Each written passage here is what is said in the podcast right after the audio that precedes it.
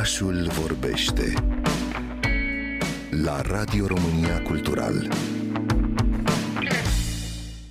În România sunt 866.000 de persoane cu dizabilități. Pentru a afla cât de accesibile sunt instituțiile culturale din București, am petrecut o după amiază cu Alexandru Tache, un tânăr care din cauza problemelor de sănătate este dependent de un scaun rulant. Ne-am întâlnit la Opera Center, iar de aici ne-am îndreptat spre piața universității. Primul mijloc de transport în comun a fost un trolebuz care nu avea rampă fiind unul din cele vechi. Al doilea a fost un autobuz modern care are într-adevăr rampă și acces.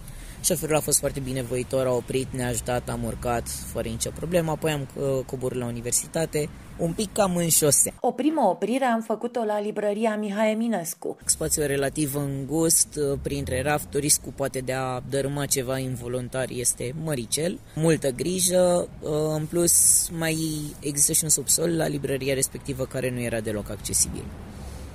La Galeria Căminul Artei am avut noroc uh, să întâlnim uh, oameni uh, binevoitori care ne-au ajutat să trecem de cele două trepte. Exact și nu doar oameni binevoitori, ci un artist foarte binevoitor și săritor care s-au bucurat de venirea noastră și de dorința de a-i vedea expoziția. Vasile Mureșan, Mureșan Murivale, la Căminul Artei, datorită dumneavoastră, am reușit împreună cu Alex să intrăm, ne-ați ajutat.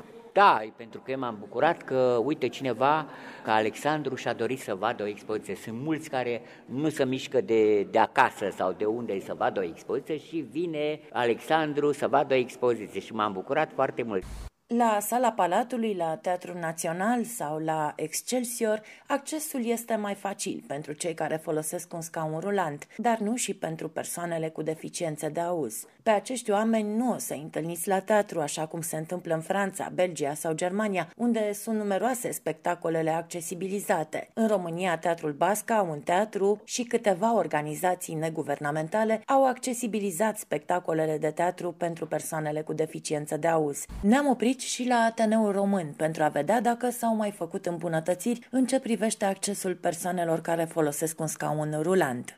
Sistemul respectiv se prinde de scaunul cu rotile, iar apoi uh, un om poate cu un minim de efort să urce o persoană în scaun cu rotile pe scări multe. La concerte, în general, mă duc în locuri accesibile, știu locurile care sunt și care au acces facil. Mai sunt festivaluri de muzică la care accesul nu doar că este facil, dar au uh, pus inclusiv platforme speciale pentru scaunele cu rotile pentru a sta deasupra mulțimii și a vedea scena de la un nivel mai înalt. Deci se, se fac pași în direcția asta, trebuie doar poate să căutăm un pic mai mult uh, ceea ce ni se potrivește. Dar dacă vrei să împrumuți o carte de la bibliotecă, ai fie varianta de a-ți face abonament uh, la biblioteca universitară, fie la cea metropolitană. La cea metropolitană sunt sedii care sunt accesibilizate, dar sunt și locuri, așa cum este cel în care ne aflăm, la Biblioteca Mihail Sadoveanu, unde locul este inaccesibil persoanelor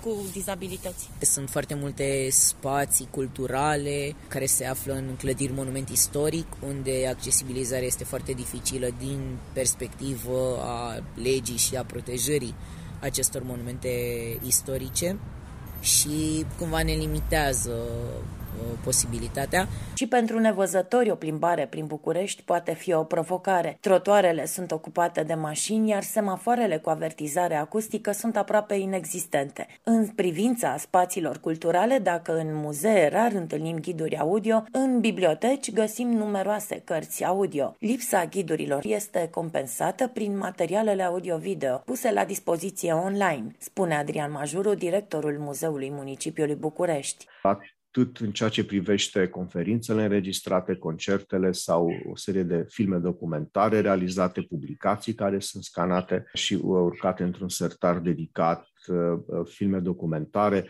vechi digitizate. Drept urmare, există și uh, această asociere a platformelor online pe care persoanele cu dizabilități, în ceea ce privește instituția noastră, le pot accesa. Și filmele pot fi o opțiune pentru nevăzători dacă sunt accesibilizate, spune scriitorul Radu Sergiu Ruba. În țara noastră, audiodescripția este realizată pe multe filme românești, numeroase chiar, de către Fundația Carta Călătoare din Focșani, condusă de informaticianul Mircea Bucur. Unul dintre filme a fost plasat deja pe Netflix.